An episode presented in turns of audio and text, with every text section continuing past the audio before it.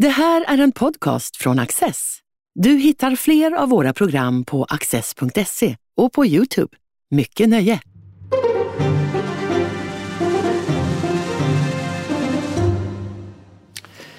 Välkomna till Studio Access och särskilt välkommen till dagens gäst Ebba Busch Thor, partiledare i Kristdemokraterna. Mycket trevligt att ha dig här. Väldigt trevligt att vara här. Eh, när vi spelar in detta så ja, du kommer i princip eh, från ett utspel. Berätta, vad är det som har hänt? Det som har hänt är ju ganska smått historiskt faktiskt. Därför att eh, vi har gjort en uppgörelse tillsammans med Moderaterna och Vänsterpartiet ehm, som innebär en, en stor vinst för välfärden. Vi, kommer, vi är alltså överens om 7,5 miljarder i ett extra tillskott till, till välfärdens kärnverksamheter som vi kommer att gå fram med i en, i en tilläggsbudget via finansutskottet. Och därmed, eh, och vi, vi vet nu att vi kommer att få stöd från Sverigedemokraterna och därmed så är det alltså en majoritet i, i Sveriges riksdag som kör över januaripartiernas budgetalternativ. Häromdagen föreslog de 5 miljarder. Mm. Ja, var det det som gjorde det här möjligt för er? Nej, jag eh, är övertygad om att vi hade kunnat komma överens eh, även utan den, den bottenplåten, så att säga. Och jag är också övertygad om att finansminister Magdalena Andersson aldrig hade ställt sig på den pressträffen tidigare i veckan eh, vid den här tidpunkten och lovat det extra tillskottet till välfärden nu, om det inte hade varit för att vi, vi hotade med en möjlig majoritet som, som skulle kunna köra över januaripartierna. Vad jag tänker på är ju att ni, ni slipper nu bli överens med Vänsterpartiet om fem av de här 2,5 mm. miljarderna eftersom ni bara hänvisar till regeringens eh, finansiering. Det är klart att det har underlättat, men vi har i vårt alternativ eh, och in i budgetförhandlingarna så, så hittade vi drygt 8 miljarder i gemensamma finansieringar som vi var beredda, eh, eller med full finansiering som vi var beredda att, att eh, gå vi på. Vi Kristdemokraterna eller vi alla tre? Vi Kristdemokrater, annars hade vi kunnat gå fram eh, med det såklart. Och jag är övertygad om att hade vi behövt så hade vi kunnat komma överens om ytterligare delar fullt finansierade från början. Jag hade gärna gjort det, ska jag säga. Men jag känner mig trygg med att ändå då acceptera regeringens avisering om 5 miljarder utan att vi vet exakt hur det ska gå till. Därför att jag vet att vi har en alternativ finansiering som vi kan stå för i, eh, i slutskedet. Men det är klart att det har, det har underlättat. Men, men i första, det är lite vad som är hönan och ägget här. I första skedet så är jag övertygad om att det, de 5 miljarderna hade aldrig kommit fram om inte vi hade hotat med att köra över dem nu kör vi över dem i alla fall. Och de största posterna i er finansiering, då, de här 2,5 miljarderna, det är att det blir inget friår och eh, en sänkning av arbetsgivaravgifterna för nyanlända blir inte av. Mm. Ja, är det betalning du gör med tungt hjärta? Nej, det är det inte. Det här är, två omprioriteringar som vi gjorde redan i vårt budgetalternativ i höstas. Att lägga i slutänden, då, för det är det det kommer att summera till, ungefär 6 miljarder på ett ingångsavdrag i sänkta arbetsavgifter för bland annat nyanlända som inte har gett den effekten som man hade hoppats. Det, det är felprioriterat i det här läget. Jag ser gärna sänkta skatter på, på arbete och företagande, att ha mer kvar i plånboken i slutet av månaden. Det är också en slags välfärd och trygghet. Men, men, det här är, är felriktat. Det, det, ger inte det resultatet som... Man kan säga att den, det här idén med en tilläggsbudget, att den fick fart när Moderaterna gjorde ett utspel om pengar både till ja, välfärden, betyder i det här fallet till kommuner och landsting, men också till rättsväsendet. Mm. Vart tog de pengarna vägen? Ja, det får du fråga Moderaterna om. Vår utgångspunkt har hela tiden varit att för innevarande år så är det, eh, är det svårt att skjuta till ytterligare medel till till exempel polisen. Man skulle kunna göra en, en mindre del eh, och det skulle vi gärna prioritera igen i en, i en vårändringsmotion kring till exempel utredare, pensionerade erfarna utredare som man plockar tillbaka till polisen. Det är någonting som man skulle kunna göra för innevarande år och det hade vi också avsatt medel för i, i vårt alternativ i höstas. Men innevarande år är det svårt för rättsväsendet att, att absorbera ytterligare medel och då har vi valt att lägga fokus primärt då på sjukvård och, och äldreomsorg. De absorberar lättare? Ja, eh, definitivt i ett läge där man då istället eh, riskerar att behöva varsla eh, personer som man på sikt behöver i välfärden. Sen vill jag understryka som, som, som borgerlig och som kristdemokrat att mer pengar behövs till välfärden på kort sikt därför att det är kris.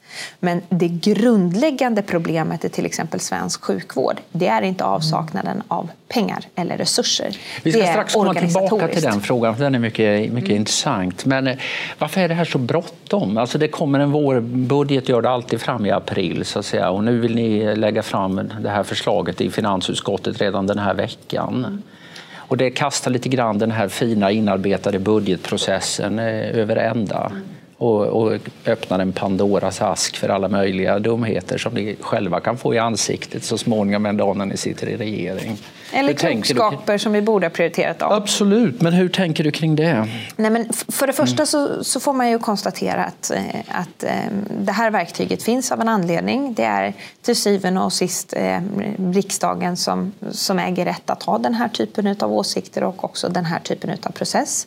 Nu vet vi att det kommer att finnas 182 mandat för den här uppgörelsen som vi presenterar idag mot då januaripartiernas 167. Och då är det helt i sin god demokratisk ordning i enlighet med svensk parlamentarism att man kan göra på det här sättet. Eh, det andra faktorn det handlar om att eh, vi menar att de här 5 miljarderna inte hade räckt. Eh, ytterligare då 2,5 miljarder kommer att kunna göra stor skillnad. Det är pengar som jag är övertygad om inte hade blivit av om inte vi hade gjort denna uppgörelse. Och det tredje handlar om att jag helt enkelt inte litar på Stefan Löfven och Magdalena Andersson. Jag tycker att vi gång på gång under de här senaste drygt fem åren har eh, har fog för att säga att det, det, inte går att lita på de löftena de ger. Man vet inte var det landar i slutänden. Och sen tycker jag ju att det är lite märkligt att Magdalena Andersson nu är väldigt upprörd över det här sättet att hantera budgeten på. Man var alltså, hade inga problem ifrån Socialdemokraternas sida att trycka igenom en tilläggsbudget på 700 miljoner 2018 för afghanska män som inte har skyddsskäl för att de skulle få lov att stanna i Sverige. Eh, då var det helt i sin ordning.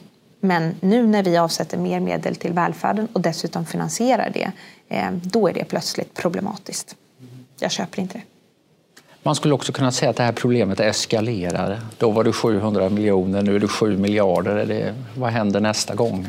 Men som sagt, eh, våra ytterligare 2,5 miljarder utöver det Magdalena Andersson själv säger mm. att hon inte har några problem med att, att eh, vaska fram eh, visar vi hur vi finansierar. Och för Kristdemokraternas del är jag trygg med hur vi ska kunna, skulle kunna få ihop den övriga helheten.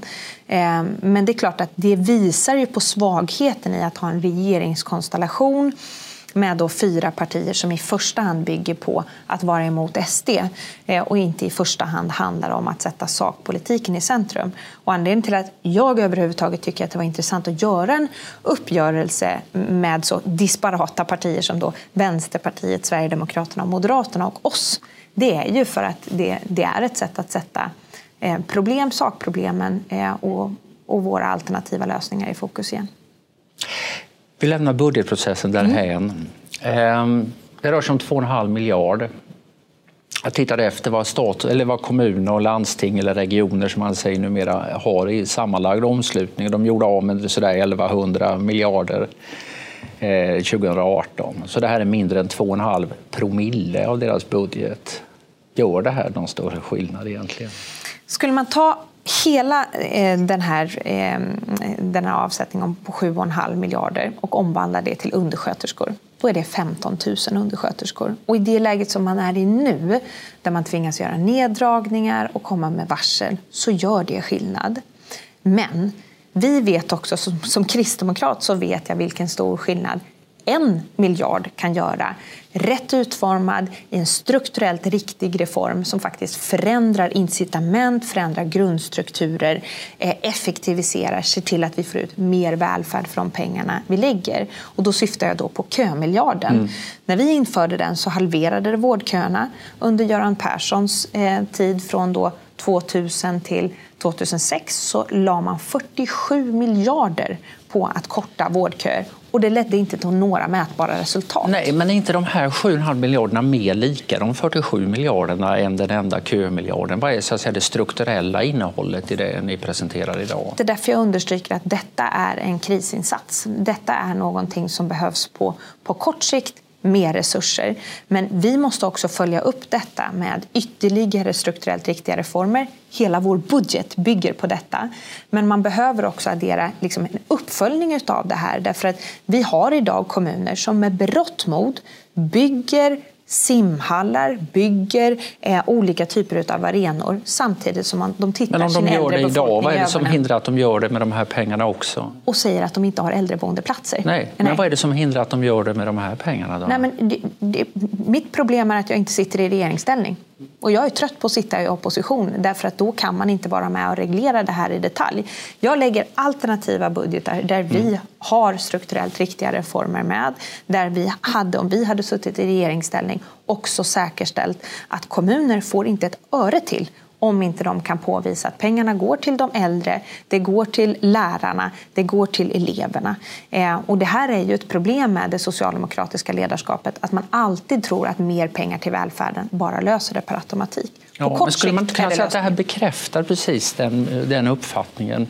Att det är liksom man öser på med mer pengar. Det här är indirekt en sorts godkännande av vad det, ja, Vänsterpartiet men också Socialdemokraterna har sagt år ut och år in att det enda egentligen som spelar någon större roll det är att man öser på med mer pengar. Ja, men man måste kunna vara intellektuellt hederlig nog för att kunna hålla två tankar i, i, i huvudet samtidigt. Och i det här fallet att då både konstatera att vi har ett akut tillstånd här. Vi har ett, vi har ett benbrott då behövs det ett gips. Eh, men vad är det som krävs för att man ska kunna säkerställa att man inte igen och igen bryter benet? Ja, då krävs det kanske förebyggande insatser, liksom lite broddar eller ett förbud mot att åka skidor i nedförsbacke. Och man kan väl stå för både och. Det vi levererar idag det är den kortsiktiga lösningen, gipset. Eh, men det vi har byggt hela vår politiska reformagenda på det är just strukturellt riktiga reformer och den djupa insikten om att man måste också ha ett kunnande om hur pengarna ska nå fram i välfärden. För vi köper ju inte S-modell att, att det bara är mer pengar som, som, som krävs. Det har ju deras politik visat gång efter annan att det inte är lösningen. Vi vet om några år om det här blev så att säga, plåster på såren eller broddar som förebygger. Ehm, men om du satt i regering, då, hur ser din politik ut för strukturreform av just sjukvården som ni prioriterar så mycket? Ehm, jag skulle säga att den består av två delar. Eh, på kort sikt påbörja ehm, reformer som eh, gör att vi får en ökad statlig styrning. Till exempel gemensam standard för journalsystem. Om vi fortsätter på benbrottsliknelsen, människor som råkar ut för någonting på sportlovet till exempel och får hjälp uppe vid, eh, vid en fjällstuga någonstans i en helt annan region. Sen kommer tillbaka till sin hemregion, får en komplikation, åker in akut den läkaren kan inte se journalen som finns ifrån regionen där benbrottet först inträffade. Och det här kan i ett akut läge faktiskt bli en fråga om liv och död. Det finns ett antal sådana beslut som man skulle kunna fatta där har man en tillräckligt engagerad sjukvårdsminister som skulle kunna säga det här måste gälla lika i hela landet nu. Eh, det andra handlar om att se att att i grunden så har landstingen, eller regionerna som de numera heter, de har gjort sitt. Att ha 21 olika regioner med beskattningsrätt, helt olika organisationsupplägg för att hantera högspecialiserad vård som ska gälla lika i hela landet. Det fungerar inte. Grundstrukturen är satt från 1800-talet, innan vi hade penicillin, innan vi gjorde ehm, eh, öppna eh, hjärtkirurgiska ingrepp Eh, och hänger helt enkelt inte med. Vi har nu en sjukvårdsorganisation som arbetar mot god vård. Eh, och det det är så att säga, två förhållningssätt som vi skulle tillämpa om vi satt i regeringsställning. Öka statliga styrningen successivt men förbereda för en nedläggning av landstingen. Och vad ser du för tidsperspektiv där? Ja, vi har tittat, under förra året så besökte jag eh, Frankrike, Nederländerna, eh, Belgien eh, och Norge till exempel för att titta på hur de har strukturerat upp sin sjukvård Norge hade en utredningsperiod på ett år och sedan rullade man ut reformen. Och jag tror inte alltid att en, en stor reform blir bättre för att man drar den i långbänk. Därför att man vet att när man gör en stor förändring så kommer det alltid finnas barnsjukdomar. Det kommer alltid att vara problem som man ändå måste justera längs vägen. Så att det här skulle man kunna påbörja i regeringsställning ganska snabbt. Ehm, men jag hoppas att vi under tiden där vi är med och styr nu i olika regioner kan vara med och skifta tyngdpunkten ifrån våra sjukhus över till primärvården, alltså vårdcentralerna. Jag tror att det är ganska många som eh, har suttit på en, på en akutmottagning, antingen själv eller med anhörig med sina barn och tänkt tanken att vi borde inte behöva sitta här egentligen. Vi borde ha fått träffa en läkare för några dagar sedan. Ehm, och det är resultatet av att svensk sjukvård är så otroligt sjukhustung och så lite på vårdcentralerna. Så det blir en väldigt liten väg in i svensk sjukvård som en upp och nervänd pyramid där sjukhusen är uppe och vårdcentralerna är nere. En kraftig utbyggnad av vårdcentralerna skulle kunna vända på den här pyramiden och öka tillgängligheten till vården. Den här önskan om att folk ska gå till primärvården istället för akuten, den har man hört jag vet inte hur länge, men det händer aldrig. Nej, och det bygger ju på att befolkningen har ökat men vårdcentralerna har inte ökat i den takten. Tillgängligheterna på vårdcentralerna har heller inte ökat i den takten. Och samtidigt som vi, vi ser ett visst kulturskifte nu också i, i Sverige. Eh, dels kopplat till, till en, en, ny generation som är van att kunna få hjälp och stöd eh, mycket, mycket snabbare. Eh, eh, men också på grund av eh, migration där vi har människor som eh, har mycket mer komplex sjukdomssituation eh, och som mm, hittar sämre i det svenska sjukvårdssystemet helt enkelt politiken kring det här som har hänt idag. Centerpartiets vikarierande partiledare Anders Jonsson är mycket upprörd och säger att det här är oerhört förvånande och eh, traditionell vänsterpolitik. Eh, Liberalerna har uttalat sig via Johan Persson, då, gruppledaren, som verkar mycket cool och eh, tar detta med fattning. Eh, vad säger du om den skillnaden? Ja, men det, det säger kanske en, dels en, en fråga om, om olika kulturer i olika, eh, olika partier och olika politiskt eh, ledarskap. Sen kan det ju handla om att man är olika olika mycket upprörd över vilka reformer eh, och prioriteringar av januaripartiernas eh, prioriteringar som vi nu prioriterar om. Eh, så att det, det finns väl som, som en del i det hela. Hur mycket ehm, tänker ni i termer av vad det här får för konsekvenser för hela bygget som är januariöverenskommelsen? Det här är ju en skakig regeringskonstellation redan från början och jag tror att det som främst nu håller ihop januaripartiernas samarbete det har ju att göra med att ingen av partierna är särskilt intresserade av ett, ett, ett nyval, ett extraval. Ehm, och därmed så har man ganska starka drivkrafter att hålla fast vid det här upplägget. Och det är klart att, att nu finns det en majoritet i Sveriges riksdag som, som utmanar i en del av de frågorna som har varit avgörande för januariöverenskommelsens eh, dynamik där alla partier har fått, fått önska och det har bildat någon slags helhet som fungerar för januaripartierna men som många gånger svarar på frågor som, som ingen ställt, som inte löser de samhällsproblem som är mest mest akuta. Så jag kan förstå att det, att det till del skakar om men det är så här folkviljan blev uttryckt i form av ett, ett valresultat och det, det är det vi använder nu idag. Hur viktigt har det varit att sätta en torped under vattenlinjen på januariöverenskommelsen jämfört med hur viktigt det är att få loss de här pengarna till eh, välfärdsverksamheterna? Nej, men det är klart att det, det, det, absolut överordnade och det som har gjort att vi överhuvudtaget har kunnat sätta oss ner på det här sättet, det har ju handlat om en, en vilja att faktiskt få, få loss det vi är övertygade om krävs. Ehm, och att visa att även om vi nu sitter i opposition så en röst på Kristdemokraterna gör skillnad. Vi är värderingsdrivna men vi är också pragmatiska. Jag jag är van att få saker och ting gjort. Eh, jag trivs inte med att bara påpeka från sidlinjen vad jag tycker är fel. Och här har vi möjlighet att faktiskt ge resultat och valuta tillbaka till, till våra väljare för, som har valt att stötta oss. Det är klart att vi ska göra det. Sen när man tittar på de reformer som vi har eh, valt som finansiering, det är dels styrt av vad som faktiskt var görbart att komma överens om bland partierna.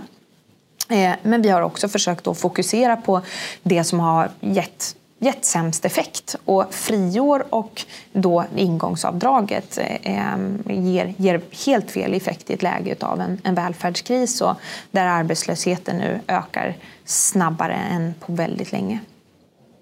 Jag tänker lite här, men det är väldigt lätt att beskriva det som att, så att säga, det onda och låga projektet är att, eh, att avsätta regeringen medan det goda projektet är att se till att sjukvården och skolan får mer pengar. Men är man genuint övertygad om att regeringen och den här januariöverenskommelsen är dålig för Sverige, då är ju också en avsatt regering ett viktigt sakpolitiskt eh, Absolut. Eh, en sakpolitisk åtgärd. Så, liksom, så hur eh, tänker du mycket i de termerna? Hur kan vi fälla regeringen? Ja, men, men jag tror att det måste ha legitimitet. Ehm, för annars väldigt få väljare är intresserade av någon slags allmänt kaos. Och den, känslan av eh, politisk instabilitet samtidigt som så många eh, väljare undrar vad tusan är det som händer? Skjutningar, sprängningar, eh, man har sina egna barn eller grannens barn som har blivit utsatta för rån. Eh, man själv eller någon man känner har inte fått den, den operation man är i behov av. Man kanske har en gammal mamma som har fått avslag på sin äldreboendeansökan eller fått ja, men det fanns ingen plats. Eh, och då undrar människor, vad är det som händer egentligen? Och så samtidigt en stor politisk instabilitet. Att då kasta omkull den här regeringen utan att människor förstår varför. Eh, det, det tror jag vore väldigt skadligt. Jag är glasklar med mitt varför. Mm. Och jag är också beredd att skapa oheliga allianser där man har olika anledningar till varför man vill avsätta regeringen. Men, men jag skäms inte för att jag vill avsätta den här regeringen eller, eller vill göra det som, som också gör att det här Vad blir ser du då för en ny regering framför dig? Jag ser en, en mindre borgerlig eh, minoritetsregering. Eh, om det inte är så att vi får ett val som ger ett, ett större stöd än det vi har idag såklart. Eh, den, den borgerliga oppositionen idag består av eh, oss kristdemokrater och Moderaterna. Och jag ser att det här då blir en, en regering som förhandlar eh, åt olika håll eh, för att säkerställa stöd för eh, sin budget och säkerställa stöd i större politiska frågor som, som måste tas i riksdagen. Mm. Men den kommer till med Sverigedemokraternas eh, eh, accept i varje fall? Ja, det är en avgörande del och då, och du, då måste man också ha pratat med varandra Eh, det har, ju blivit, det har gått ganska fort det här att det både för er och för Moderaterna har blivit rätt så okontroversiellt att ta åtminstone stöd av, eh, av Sverigedemokraterna. Beror det främst på januariöverenskommelsen eller på att det har hänt något med Sverigedemokraterna? Jag skulle vilja backa och säga min historiebeskrivning är att jag har aldrig haft ett problem med att ha Sverigedemokraternas stöd. Däremot så var det glasklart och vi var beredda att hålla det löftet att inte förhandla med Sverigedemokraterna för att det var en förutsättning för Alliansen. Och Alliansen var det bästa sättet för KD att få igenom så mycket KD-politik som möjligt. Och då hade det varit dumt att överge det projektet. Men när då L och C övergav det projektet till följd av januariöverenskommelsen, för att svara på din fråga, Eh, då omprövade ju vi den förhållningssättet att inte förhandla med alla. Mm. och det var inte okomplicerat, men när vi väl landade det i mars för snart ett år sedan, då har vi, då har vi hållit, eh, hållit vid det. Och sen så kom ju till slut Moderaterna efter det här i, i höstas med en, en liknande position. Och det är ju det som idag också möjliggör att, eh, att vi, vi kan få helt andra politiska eh, framgångar framåt. Men det har i första hand att göra med januariöverenskommelsens tillkomst jag ser inga dramatiska förändringar inom Sverigedemokraterna. Det är inte det som har föranlett. En, en hel del av min kritik mot SD kvarstår fortfarande. Jag har större förtroende för SD idag, sa du till nyhetssajten F häromveckan. Mm. Och det handlar ju bland annat om att jag nu faktiskt har eh, suttit ner själv med Jimmy Åkesson, hört en del kring eh, drivkrafterna och vad det är man tycker är på riktigt viktigt i svensk politik bortom det man har hört i intervjuer och, eh, och debatter och så vidare. Men, men mycket av eh, min kritik runt Sverigedemokraterna som jag uttryckt tidigare, den, den kvarstår ju. En del har grävt fram gamla citat och trott att de har kommit med något, något avslöjande. Så här sa du förut, står du inte för det längre?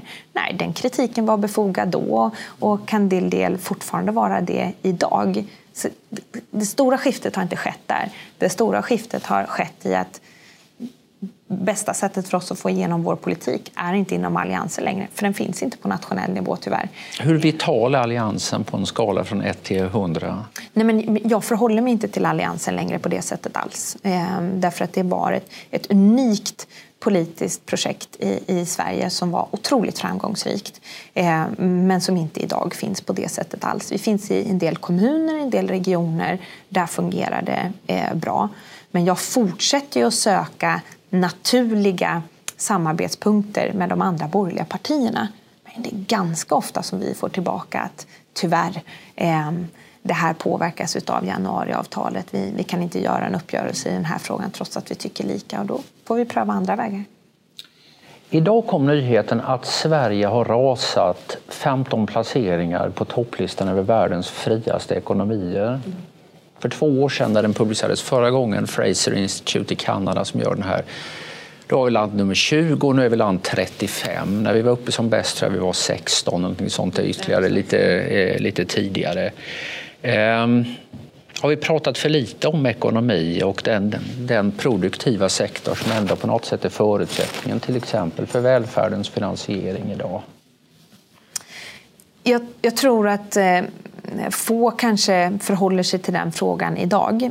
Ju mer vi får en avmattning av ekonomin och liksom en, ett skifte i konjunkturen och vi går in i en, i en skarp lågkonjunktur då kommer också den politiska debatten att, att skifta.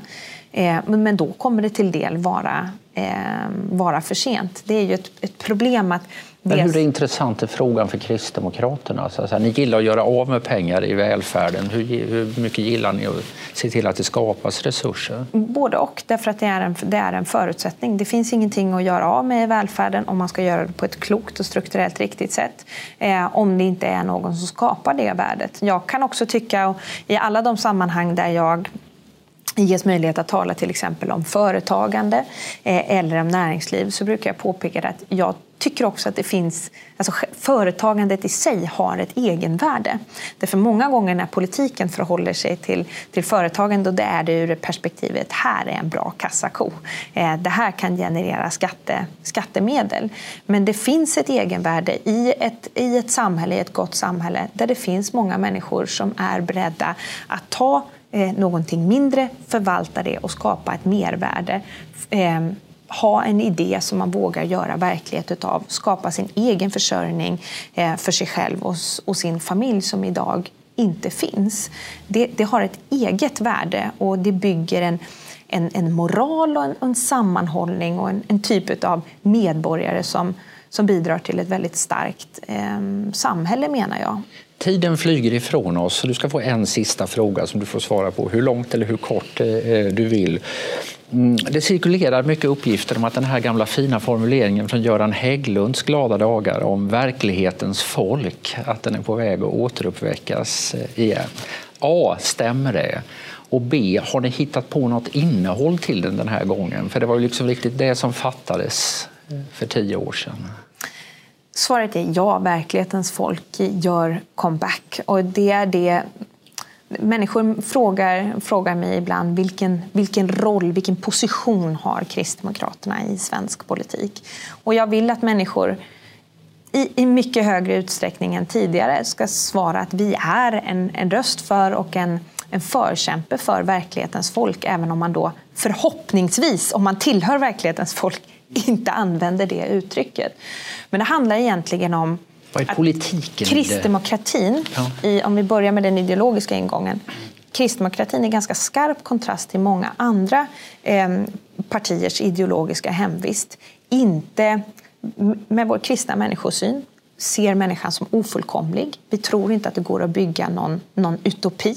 Och därmed så står vi just nu i ganska skarp kontrast till de som har pratat väldigt visionärt, stora politiska drömmar, storslagna politiska löften. Eh, min vision för Sverige är egentligen ganska modest. Man ska kunna lita på Sverige, hårt arbetande människor som försöker göra sig rätt för sig själva och sin familj, ta ett ansvar för sina medmänniskor, leva ett gott liv, bygga ett gott samhälle. För dem ska politiken röja undan hinder och underlätta, inte detaljstyra. Och då ska politiken ta ansvar för den yttersta tryggheten. Eh, och det är det, den funktionen jag hoppas att vi kan fylla.